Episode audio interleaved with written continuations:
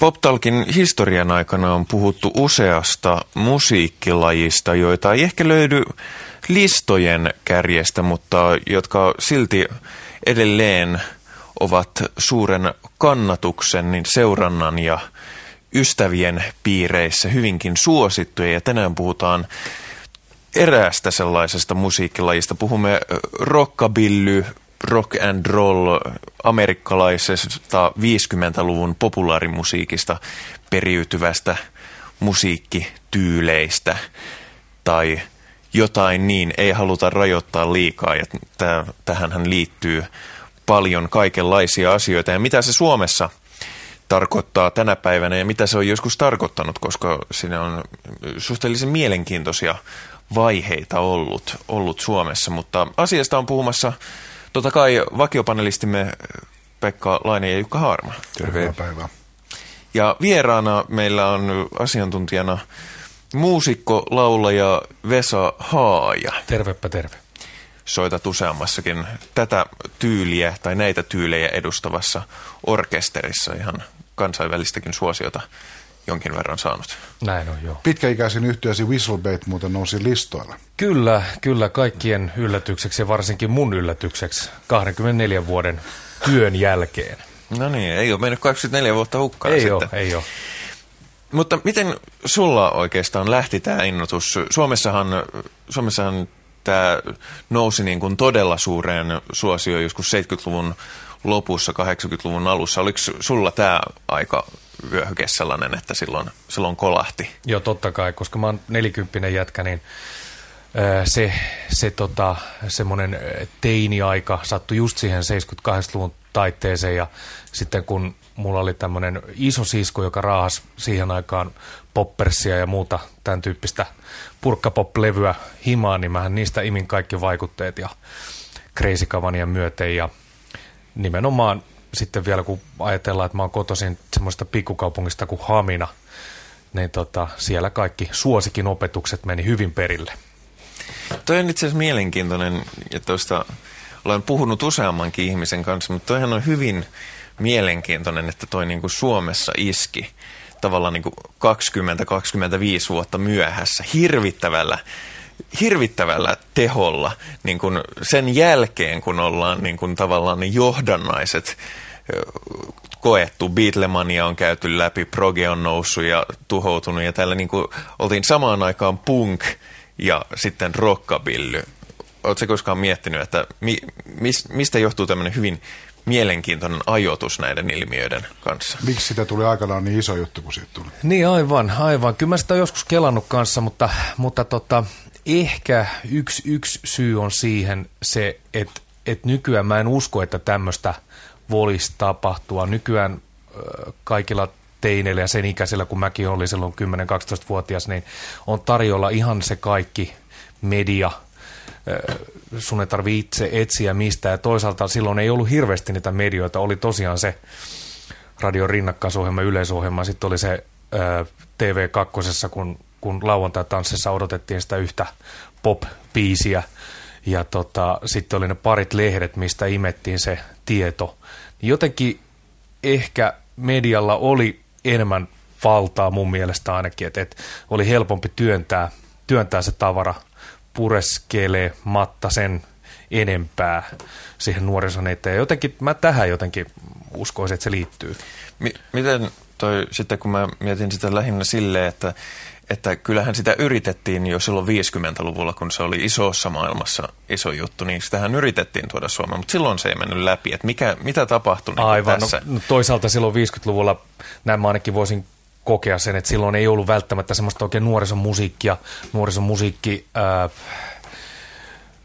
teemana sinänsä puuttu kokonaan ja jollakin tavalla ää, tultiin siinä tangon tangon tota vanavedessä. Ei ollut vielä aika siihen. Sitten vasta kun tuli kitarabändien kausi, niin siinä vaiheessa alkoi olla tämä homma paremmin framilla. Yhtä selitystä on aina, aina tarjoltu, ja minusta on aika hyvä selitys, että ainakin Amerikan graffiti-elokuvalla oli vaikutusta.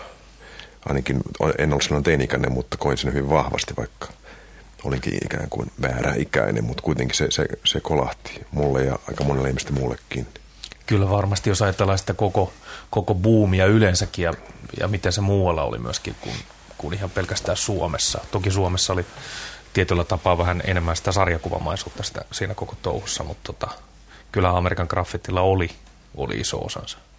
Oli, oli se tota, il, ilman muuta, tuossa kuitenkin se on sellainen maailmanlaajuinen ilmiö sillä tavalla, että semmoinen rock'n'roll revival ja vanhan rock'n'rollin uusi tuleminen alkoi alko vähän eri muodossa siellä sun täällä.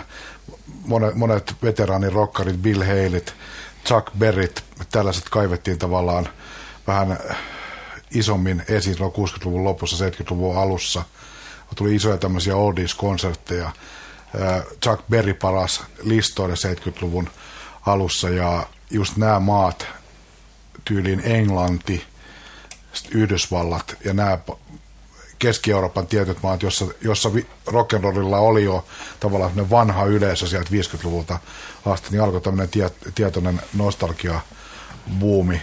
Ja muista Amerikan graffiti silloin 70-luvun niin kuin puolen välin siinä alla, niin iskee jotenkin tähän saumaan. Mutta se, mikä siinä oli olennainen juttu, ja voisi puhua, puhua sekä noin niin kuin akateemisesti että omasta kokemuksestani, että, että se tota, sitähän puhuttiin niin kuin meidän ikäisiä, jos puhutaan vaikka Vesasta ja muista, että me ollaan 60-luvulla syntyneitä, niin puhuttiin aina nostalgiabuumista.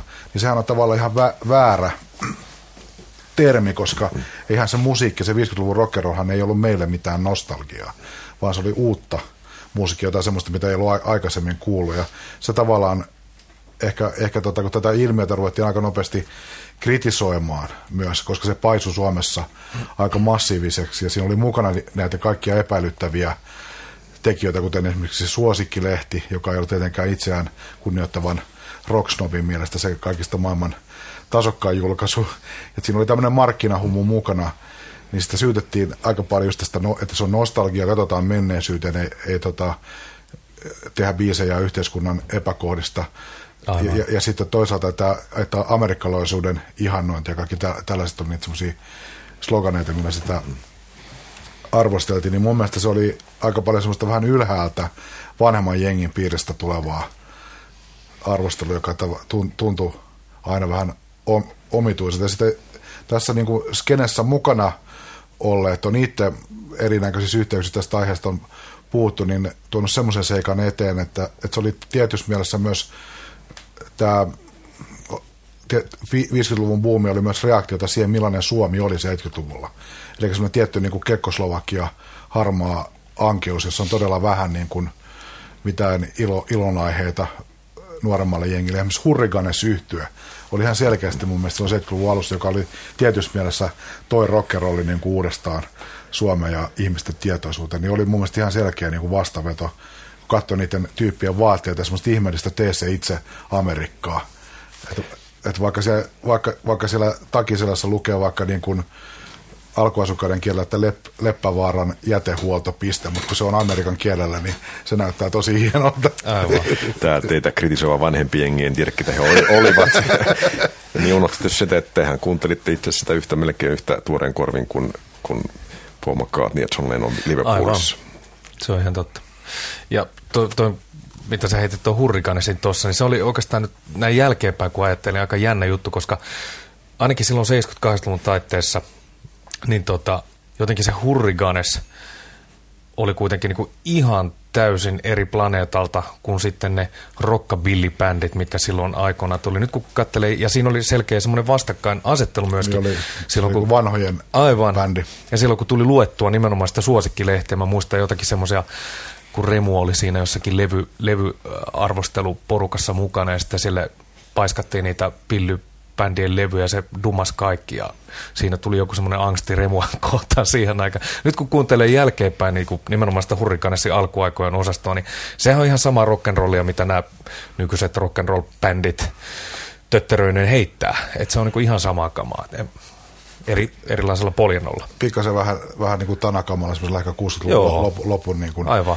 Mankelin läpi vedettynä. Ö, minkä, minkälainen, tota, jos tänä päivänä ajattelet oma, omaa tota, suhtautumista siihen, siihen massasuosioon ja siihen semmoisen rockabilly-boomin aikaan, katselet sen aikaisia jotakin lehtijuttuja ja minkä näköistä se touhu on ollut, kuuntelet vaikka jotakin sanotaanko vaikka Teddy and Tigersin musiikkia, joka oli silloin ihan järjettömän suosittua, joka siis myi valtavia, puhutaan kymmenien tuhansien myyntiluvusta. Miltä se kuulostaa tänä päivänä sun korvaa?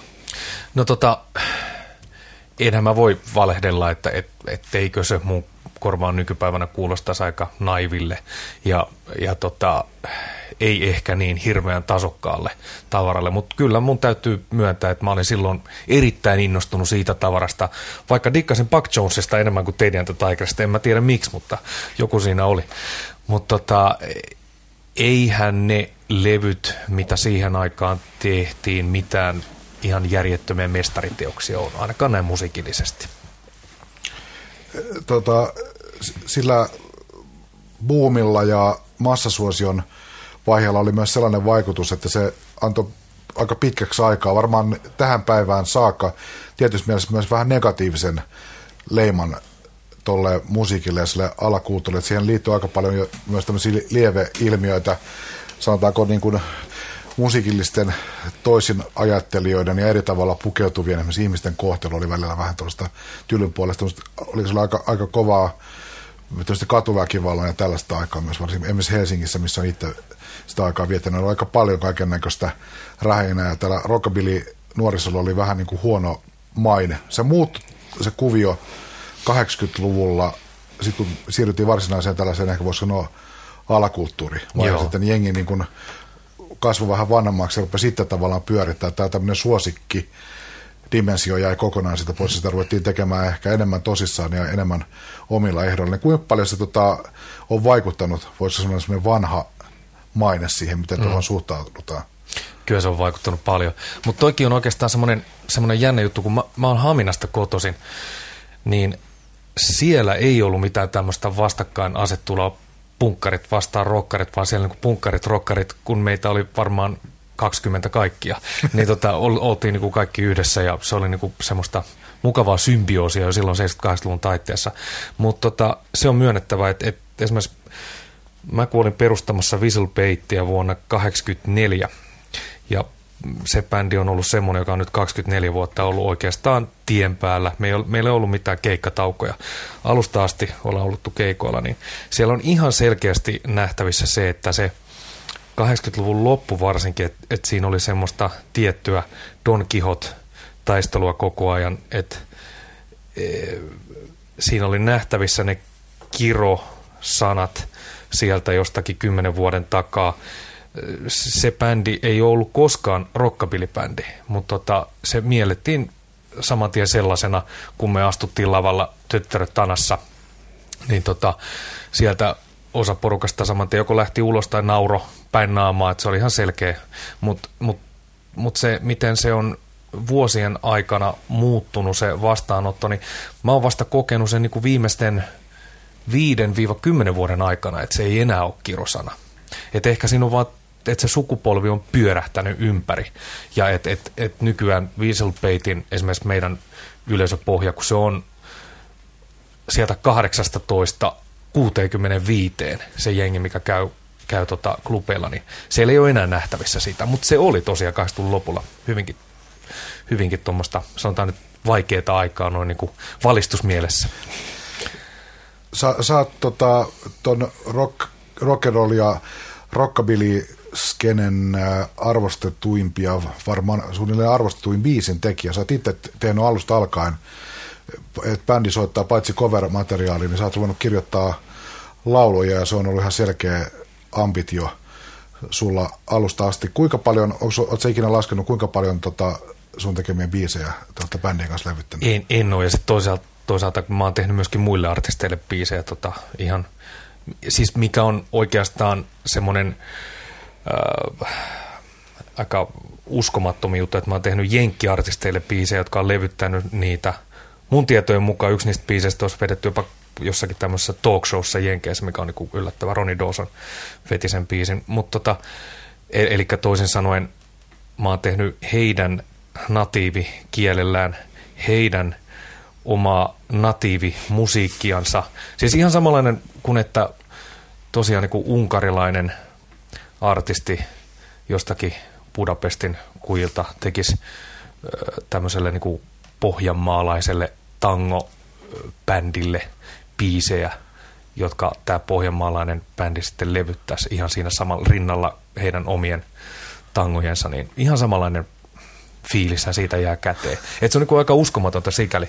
Mutta tosiaan en, en ole ikinä laskenut, että kuinka paljon on biisejä, mutta se on ollut alusta asti, eli 87 vuonna on tullut ensimmäinen levy, missä mä oon ollut mukana, niin jo heti siitä alusta asti oli ihan selkeä, selkeä semmoinen visio, että jos halutaan jotakin levyjä tehdä, niin tota, niissä pitää olla paljon omaa matskua, jotta sen on mitään järkeä edes tehdä. Tässä oli muuten aika selkeä semmoinen ero, mikä oli just nimenomaan sen punk-osaston ja kautta sitten tämän, tämän tota rock and roll-osaston välillä, että et, et, silloinhan ne bändit 78-luvun taitteessa, mitkä esitti tätä amerikkalaistyyppistä rock'n'rollia ja rockabillia, se oli niinku aika pitkälle coveria.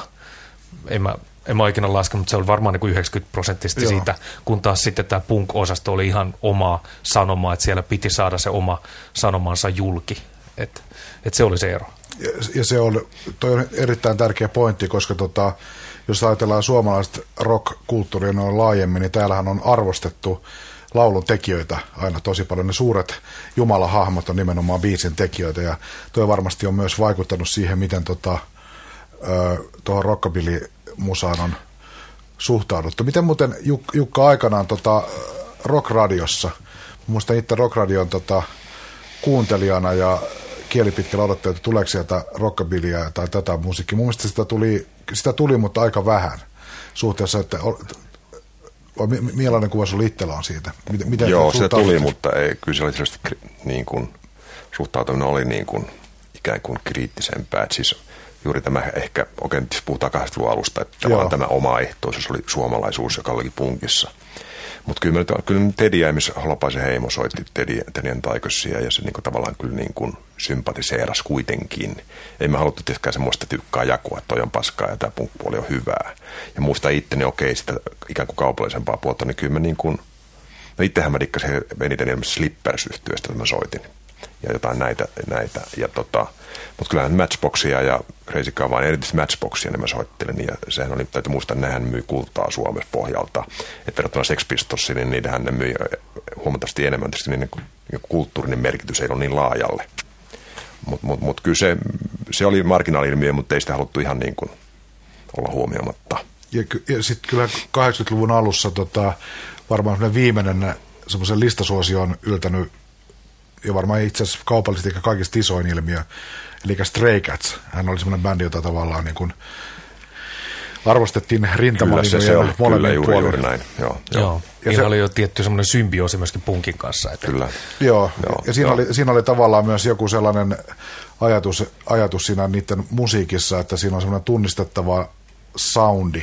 Ja että siinä, siinä oli tota, se, se imago-paketti, ja se, mitä se musiikki oli tuotettu, vaikka se oli tiukasti kiinni siinä vanhassa perinteessä, niin se oli selvästi niin kuin Stray Catsia oli rakennettu ikään kuin normaalia rock-yhtiötä, että se oli sillä tavalla niin kuin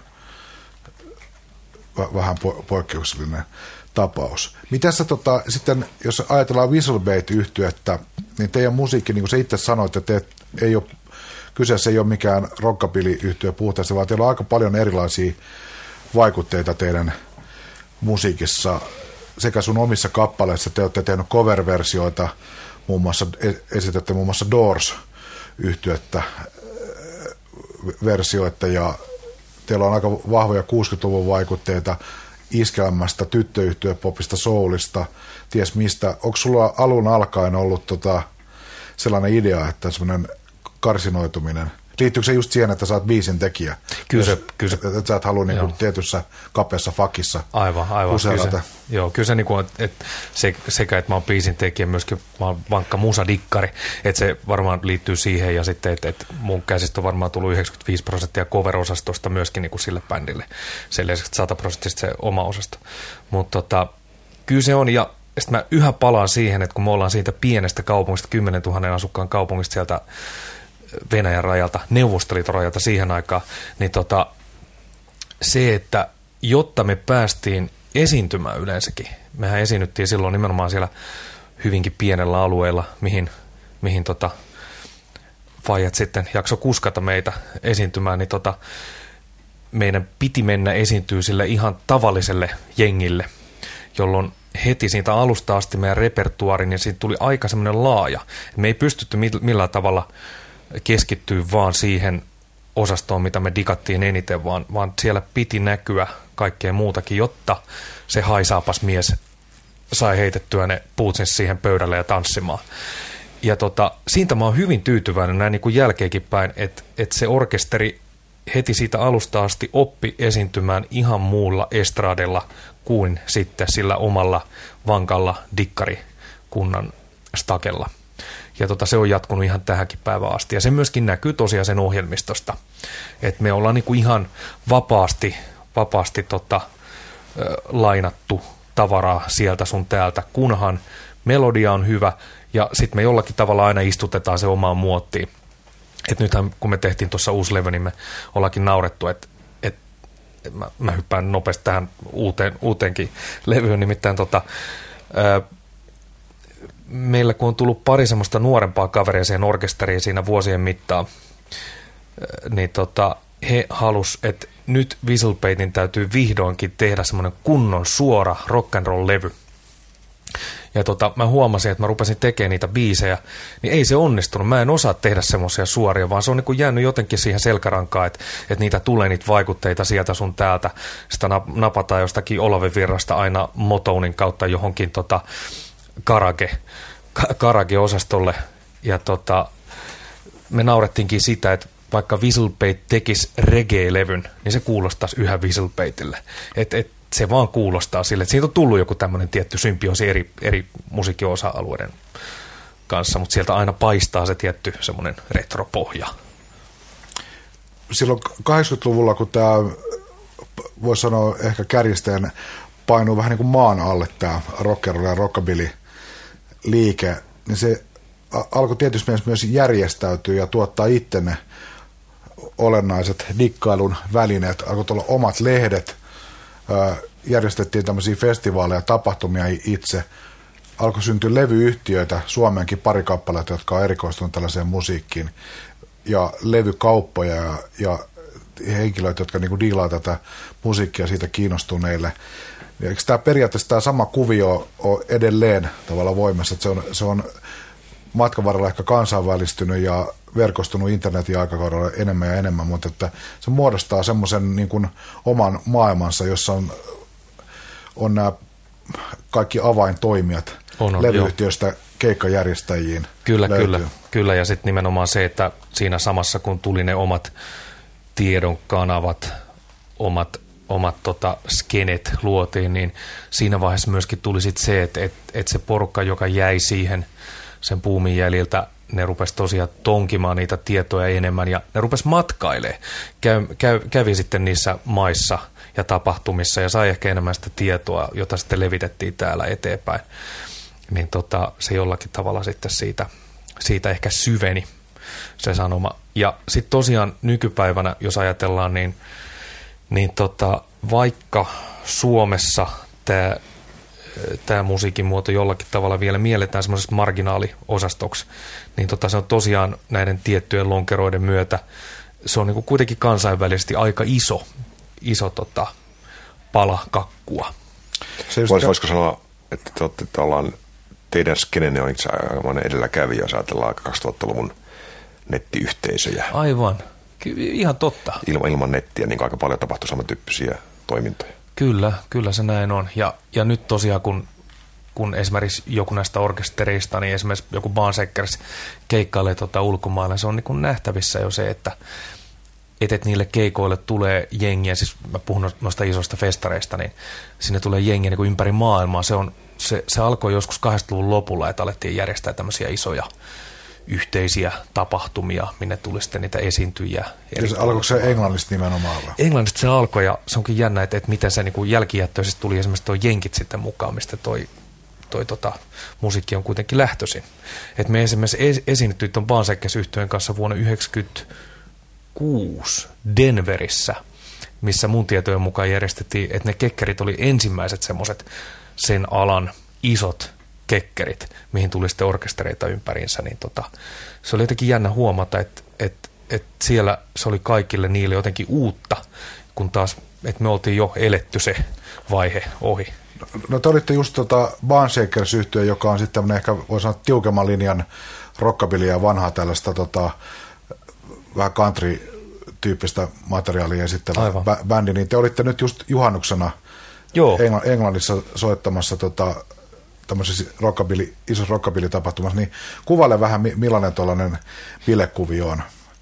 Eikö siellä ole yleensä aina myös jotain tämmöisiä alkuperäisiä 50-luvun artisteja kaivettu Ky- kyllä. esiin, jotain semmoisia kultti, kulttisankareita? Aivan, aivan, sitä se on. Ja, ja tota, no nythän voidaan ajatella, että nyt aletaan varmaan elämään niitä viimeisiä vuosia, kun niitä enää kaivetaan esiin, että kyllä ne alkaa olla toinen jalka haudassa.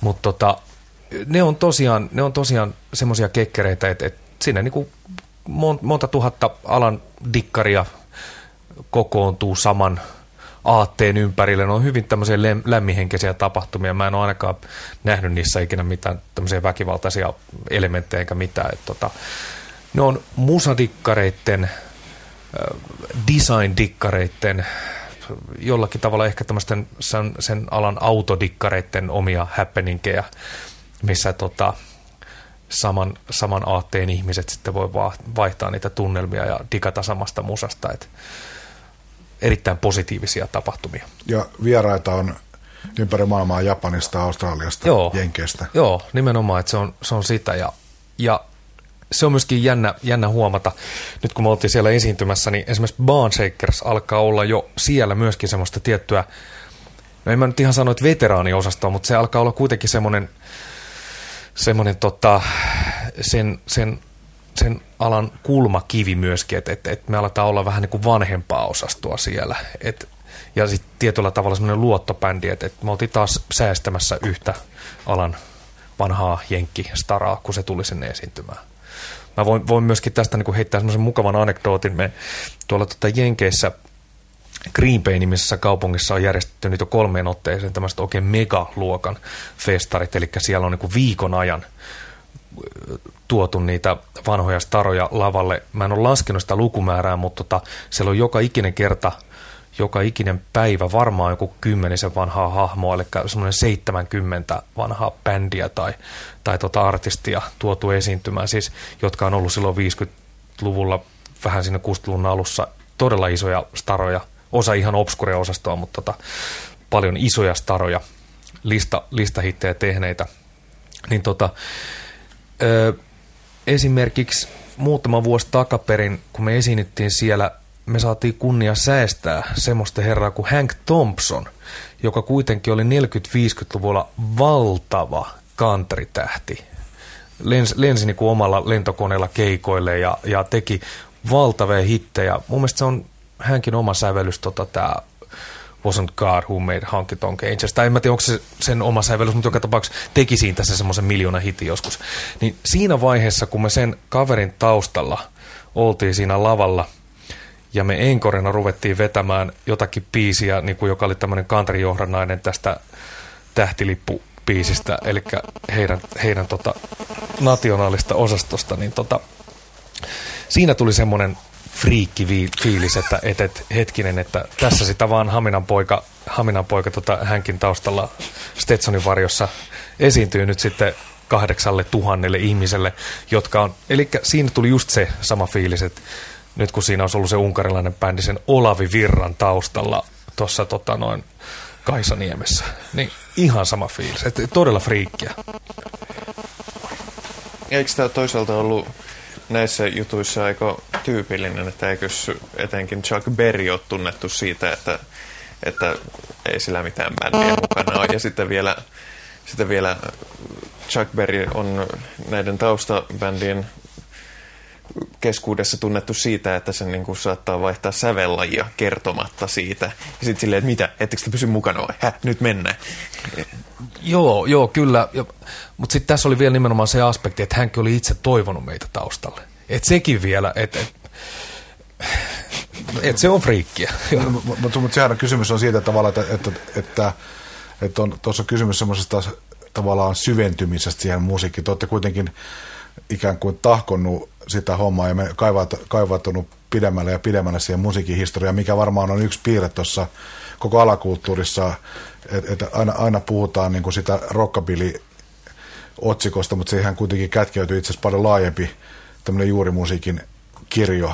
Aivan. Et se on tavallaan niin kuin suunnilleen kaikki mahdolliset eri tyylilajit sieltä Ai- 30-luvulta ainakin 60-luvulle, mitä Aivan, siinä aivan. Joo, ja sitten sit tässä on niin nähtävissä nimenomaan, miten se sykli on sulkeutunut, ja että se ei ole enää mikään kirosana se 70-80-luvun skandinaavinen rokkapillypuumi, vaan nimenomaan kun se jätti jälkeensä ne harrastajat, jotka rupes kaivelemaan sitä, rupes tulemaan semmoisia orkestereja, kuten Baan Shakers, tai Ruotsissa loistavia bändejä saman osaston saman osaston orkestereita, niin niistä kasvoi semmoisia niin alan taitajia, jotka on erittäin tota, arvostettuja nyt tänä päivänä tuolla osastolla maailmalla.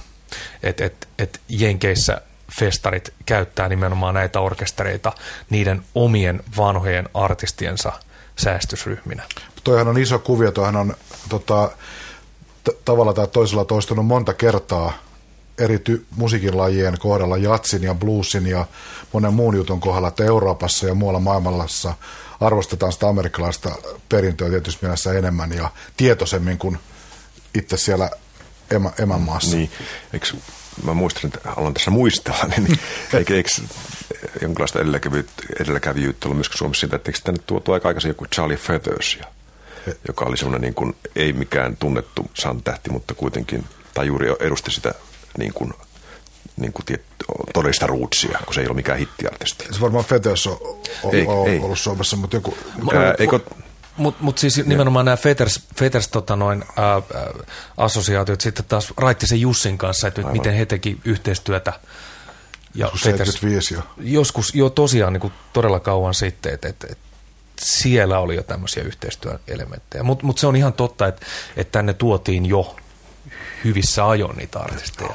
No sä, no sä kuvailet tuota, tuollaista tapahtumaa ö, viikko jossakin isossa tämmöisessä, eikö se ole joku semmoinen hotellikasino Joo. kompleksi, Joo. missä ne bileet siellä Neljällä lavalla jatkuvasti niin kuin aamusta iltaan, vieraita jalat rakoilla. 10 000, 8 000, 10 000 ympäri maailmaa, hirvittävä esiintyjälista. Niin tuossa herää tietysti kysymys, että on, onko toi jo, alkaako toi olla jollakin pienelle ihmisjoukolle ihan merkittävä business ja elinkeino tuon koko homman pyörittäminen? Ilman muuta, ilman muuta. Ja, ja on semmoisia äh, stabiileja festareita, mitä järjestetään vuosittain, ja siellä on niinku tietyt ihmiset, tietty organisaatio, jotka elää nimenomaan näillä. Se, se on tosiaan näin. Mutta mut tota, sitten taas toisaalta on paljon semmoisia festareita, ö, klubijärjestäjä, jotka niinku elää oikeastaan vaan tällä, et, et, tai siis tämän, tämän dikkaamisella, että se, se on vaan niinku heille harrastus. Joo. Eikö Su- Suomessahan on pari tällaista aktiivista alan yrittäjää, Goofin Records, Petri Pete Hakonen ja sitten Marko Hakala Joo, Porissa, Porissa. Ma- Maive, joka järjestää just tämmöisiä isoja biletapahtumia. Aivan. Se, se on varmasti just aika paljon tämmöistä tiettyjen aktivistien käsissä ollutkin tämä homma. Että on, ja ennen internettiä se on aika kovaa jumppaa pyörittää esimerkiksi jotain pientä levyyhtiöä, joka on kuitenkin käytännössä, ma- että niitä asiakkaita on Uudessa-Seelannissa ja Kyllä Pohjois-Navalla. Kyllä vaan, joo. Yksi, yksi tota, sellainen voisi, jos heitetään tämmöisiä negatiivisia stereotypioita ja ennakkokäsityksiä tuosta skenestä pöytään, että sä voit ampua niitä alas, niin että, että siinä on tietty sellainen puri, musiikillinen puritaanisuus ja semmoinen, että on olemassa aika tiukat, tiukat rajat, että musiikki on, saa olla mitä vaan, kunhan se on tehty ennen sitä ja sitä vuotta. Ja, että on aika tiukat niin kuin pelisäännöt, millä sitä musiikkia voi tehdä. Niin kuin, miten sä oot itse kokenut? Onko tämä täysin tuulesta temmattu Ei- käsitys vai liittyykö tuohon skeneen tuommoinen tietty puhdasoppisuus? Kyllä siis, okei, okay, varmaan niin kuin skene kuin skene, niin sieltä löytyy sitten ihmisiä laidasta laittaa ja mielipiteitä laidasta laittaa.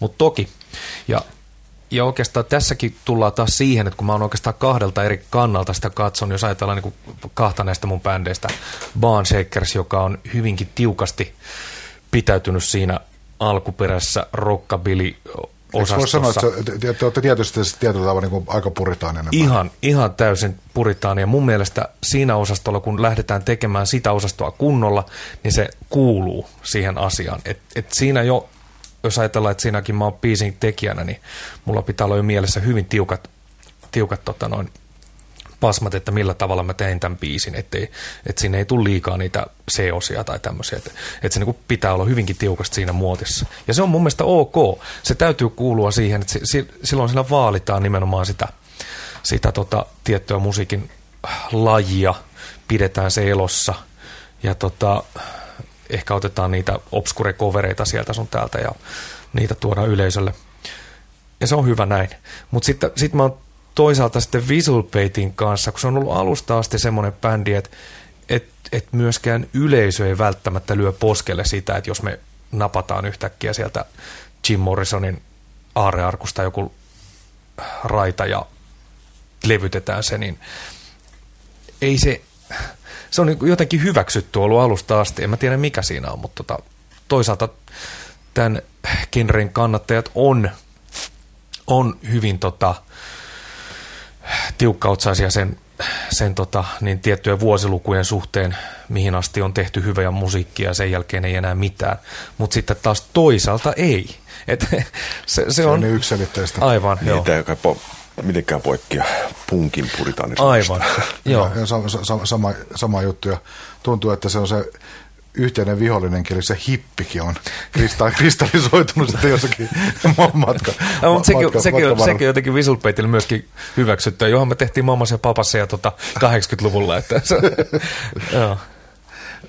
Sä, sä oot myös musiikkialan ammattilainen päivätyöksessä, mutta ihan aivan eri näkökulmasta, eli sun kolttosia on sadat tuhannet, miljoonat suomalaiset saaneet tuta tie, ehkä tietämättä. Kerro, kerro mitä, sä, mitä sä teet tota, päivisin. Niin voisiko sanoa, että tota, Suomen kuunnelluin musiikkipäällikkö.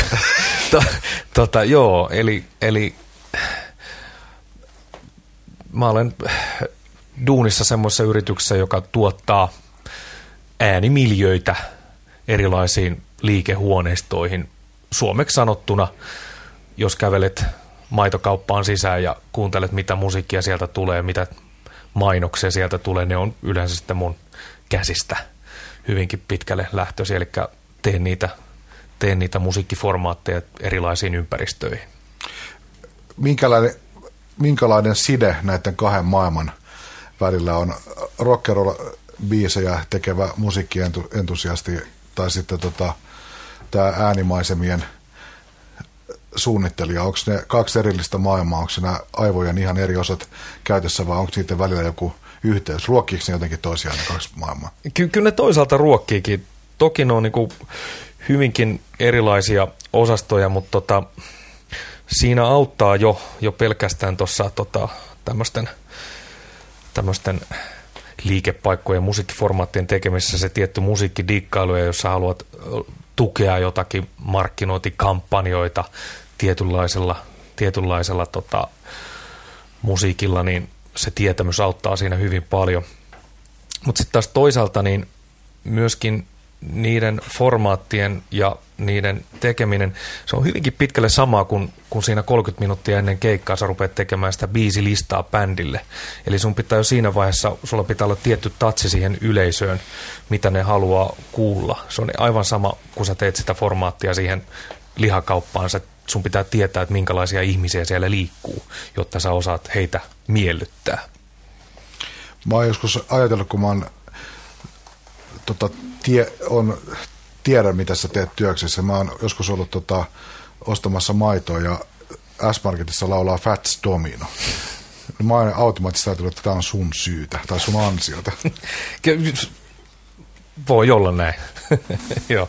Että salakuljet, salakuljetat sä sinne, sinne tota Stockmannin tai sinne kauppakeskukseen sun omaa musiikillista maailmankuvaa? Silleen. Kyllä mä, kyllä mä voin joskus niinku perversillä tavalla ilahduttaa itseäni, että et, et, et siellä tiettyjen kampanjoiden aikana, vaikka se on joku ihan täysin obskure juttu, se on niin kuin ok, mutta sitten sit taas toisaalta mä oon hyvin tyytyväinen siihen, että nykyään nämä, nämä tota markkinointi-ihmiset, jotka on sen takana kuitenkin loppu, loppupelissä, että minkälaista musiikkia siellä halutaan kuulla, alkaa olla myöskin hyvin avarakatseisia ja, ja se on ok, jos ihmisiä myöskin tota, herätetään sillä musiikilla. Että se ei tarvi olla enää sitä tasasta, tasasta harmaata massaa, mitä siellä kuuluu. Ei panhuiluja. Nyt, nyt tässä keksin sun märän unelman, että jos Alkossa olisi taustamusiikkia, niin sitähän voisi alkaa Saali miettimään, että viiniosastolla olisi sen tyyppistä musaa ja kaaliasastolla tollasta. Eikö se olisi aika herkuttele, mä, her, herkuttelija? Tosta, tosta mä voisin puhua pitkät tovit, mutta tota no... Viskihyllyllä pauha, pauha, Eli teillä on, tämä on, teillä on jo valmiina su, no joo, no, joo. vähän al, alkolla on vielä erilainen näkemys. Aivan, aivan Viskihyllyllä pauhaa hirveä honkiton kanta. Kyllä, kyllä, kyllä. joo, joo kaikkien aikojen juomalaulut. Aivan. Texas, Oklahoma. Tai Irvinia, joo. Kyllä. Mites tota, jos tämä tota keskustelu lähti liikkeelle siitä tilanteesta, kun rockabilly ja vanha rock'n'roll oli Suomessa tämmöinen massailmiö nuor- nuorison parissa. Näetkö mitään mahdollisuutta sille, että tulee tavallaan uusi Stray Cats tai joku uusi bändi, joka oikeasti nousee tämmöiseksi mainstream isoksi nimeksi? Vai on, onko tämä tota, alakulttuuri – kuvio, tavallaan pysyvä olotila tällä musiikilla? No joo, tuo, tuo on sikäli paha kysymys tosiaan, että et, et, mä en heti niin näkisi, mutta en myöskään heti tyrmäisi.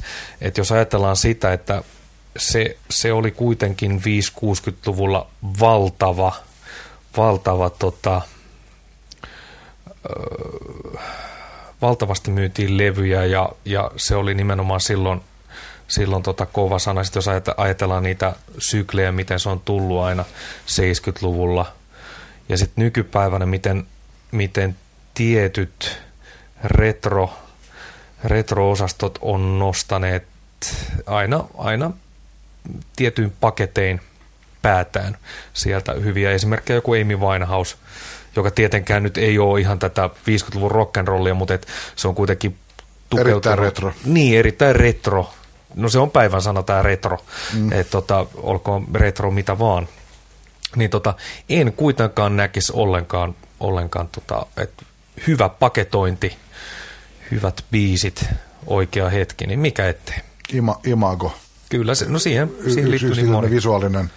Kun mä oon miettinyt sitä nimenomaan tällaista niin kuin nuoren ja näyttävän bändin mahdollisuutta, että jos tulisi tämmöinen uusi Stray Cats tai joku tällainen pikkasen sitä musiikkia hyödyntävä, vähän fuusioiva bändi, esimerkkinä nyt, joka on aika iso tällainen underground-nimi, Tiger Army-niminen jenkkiläinen tämmöinen vähän niin kuin psychobilly pop fuusiobändi, jossa on vähän sellaisia piirteitä, että siitä voisi, se kuulostaa siltä, että siinä voisi olla jotakin niin kuin mahdollisuuksia, että tästä tulee iso nimi. Että mä oon myös miettinyt semmoista mahdollisuutta, että voisi tulla joku teini-idoli. Esimerkiksi joka Aivan. Justin Timberlakein näköinen tyyppi, joka vaan kä- käyttäisi, joka, joka lanseerattaisi vähän tämmöisellä niin kuin, ehkä pehmeämpänä tämmöisenä vähän mm. 50-luvun tyylisenä. Koska sitä 50-luvun kuvastoahan hyödynnetään ihan mielettömästi myös mainoksissa ja vaatesuunnittelussa ja kaikessa tämmöisestä. Tavallaan niin kuin roikkuu tuossa ja niitä 50-luvun vaikutteita on siellä ja tä- täällä kuitenkin koko ajan – se, mainstreamissa ihan hirvittävä määrä. Mm, kyllä, se, kyllä se toisaalta mahdollista, mutta sitten sit taas toisaalta jos ajattelee, niin tämmöisen, tämmöisen tota, tietyn Justin Timberlake-osaston osaston, tota, töttöröpään yhtäkkiäinen nouseminen, on siinä, on siinä se, se menee niin, niin her, herkästi semmoinen komikan puolelle, että, että mä en niin välttämättä, että, että kyllä se enemmän nimenomaan tätä fuusio-osastoa.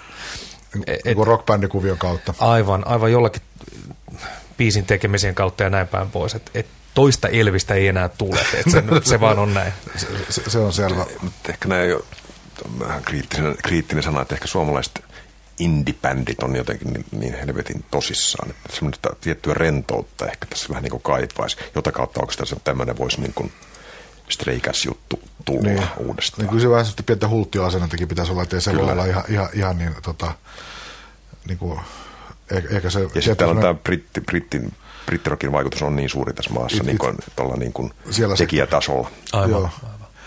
No, miten se, miten se tota, näet tämän kuvion tulevaisuuden? Onko tämä tota, keskiältään tasaisesti vanheneva alakulttuuri vai uusiutuuko tämä jollakin tapaa? Tota, kyllä mä oon niin ilahduttavasti pannut merkille myöskin omilla keikoillani sen, että et, et se toki niin kuin se vankka dikkariryhmä tulee sieltä jostakin mun ikäluokasta, mutta tota, kuitenkin se, että, että on heidän lapsensa esimerkiksi ruveneet käymään siellä keikoilla. Sitten on se tietty semmoinen karaoke-osasto, semmoinen mm, nimenomaan ehkä se neopunk-osasto, jonka kautta sitten on tullut tota, uutta dikkarikuntaa, joka on niin avarakatseisempaa ja käy sitten kattelemassa meidän keikat ja sitten perään sitten jonkun ihan toisen muun keikat. Et kyllä mä niin näen, että sillä jatkumoa on, on ehdottomasti.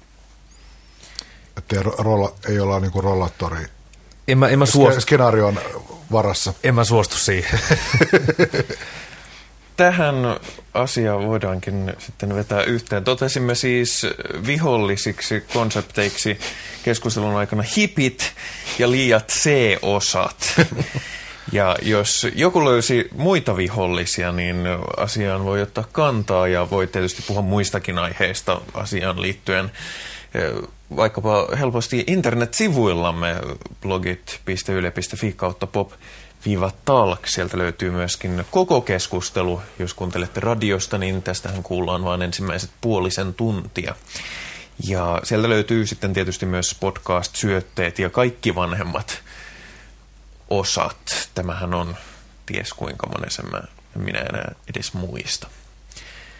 Mutta ennen kuin kokonaan lopetetaan, perinteisesti Hakusessa on sykähdyttävä kokemus. Mikä on viime aikoina noussut harmaan musiikkiarjen yläpuolelle? Kuka uskaltaa aloittaa? Mä heti kommentoin, eihän se, eihän se tota, ole mitenkään harmaa se arki. Et, tota, no, mulla oli ajatuksena, että Province Rockissa se oli pitkän aikaa, niin se oli musta hyvä. Koin siellä paljon hyvää musiikkia Paula Koivuniemestä. The Do yhtyy EC, mutta otanpa tässä sitä, että ostinpa tuossa maanantaina taas levyjä ja tähän teemaan liittyen kuuntelin eilen sitten ensimmäistä kertaa mulla oli cd Jerryleen Levistä ja kyllä se kuulosti aivan helvetin hyvältä. Mä en voinut kuvitellakaan, vaikka olen aikoinaan dikannut, mutta nyt jotenkin se kuulosti edelleenkin ihan järjettömän niin kuin anarkistiselta ja, ja, ja hienolta ja, ja, ja tota, se, oli, se oli oikeasti niin kuulosti to, tosi hyvä. on palata siihen pikkuboksiin kyllä tässä loman aikana. The Killer. The Killer, niin ja Last Man Standing tulee ollut, mutta on se järjettömän komea niin kuin, niin kuin kiertuen nimi. Joo, siis Jerrylle leviksessä ja noissa tietyissä vanhoissa rockereissa on mielestäni niin kuin merkittävä piirre, että ne kuulostaa oikeasti siltä, että aina lähestytään tästä vaaran tunteesta, että hyvässä rock'n'rollissa rockissa pitää olla tietty vaarantunut, niin niissähän on, niissä on mun jopa semmoinen fiilis, että mä en halua tavata näitä ihmisiä välttämättä ollenkaan. Mä, tota, mä, mä muistan, kun mä esittelin kerran tota yhdelle mun amerikkalaiselle tuttavalle tota, Johnny Burnett-nimisen legendaarisen 50-luvun rockabilly-laulajan tuotantoon, niin mä kuunneltiin sitä musiikkia ja tota, tämä kaveri tuijotti sitä Johnny Burnettin valokuvaa, niin sanoi, että että Elviksen mä olisin vo, vielä voinut ha, ha, haluta tavata, mutta tätä mä en halua tavata. Että ei ikinä voi tietää, mitä, mitä tapahtuu, niin niissä on, tota, on semmoista tiettyä alkukantaista. Niin sehän nyrkkelikin vielä. niin, jos on tullut jotain sanaharkkaa, niin olisi oikeasti käynyt, käynyt huo, huonosti. Mitä, mitäs Vesa, mikä on viime aikoina? Tuosta Jerry vielä myöskin sen verran, että tota, kun me ollaan oltu esiintymässä näissä kaikissa festareissa, muun muassa Cherili on ollut siellä mukana, niin tuntuu, että kun niitä vanhoja staroja kupsahtelee, niin ne kupsahtelee nimenomaan sieltä päästä, jotka on niin eniten viettäneet semmoista terveellistä elämää. Musta tuntuu, että Cherry Lee tulee elämään vielä seuraavat 20 vuotta vähintään. Että et sehän on niin nykyään Notre Damen kellonsoittajan osaston niin kuin, oloinen on fyysisesti, mutta niin yhä hakkaa mennen tullen 99 prosenttia kaikista niistä esiintyistä, mitä siellä on.